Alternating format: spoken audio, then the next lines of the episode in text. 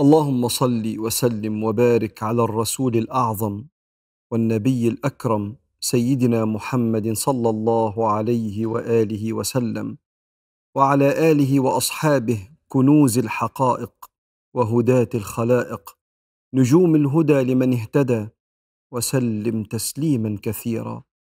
اللهم إنا نسألك البركة فيما رزقتنا والشكر على ما أعطيتنا.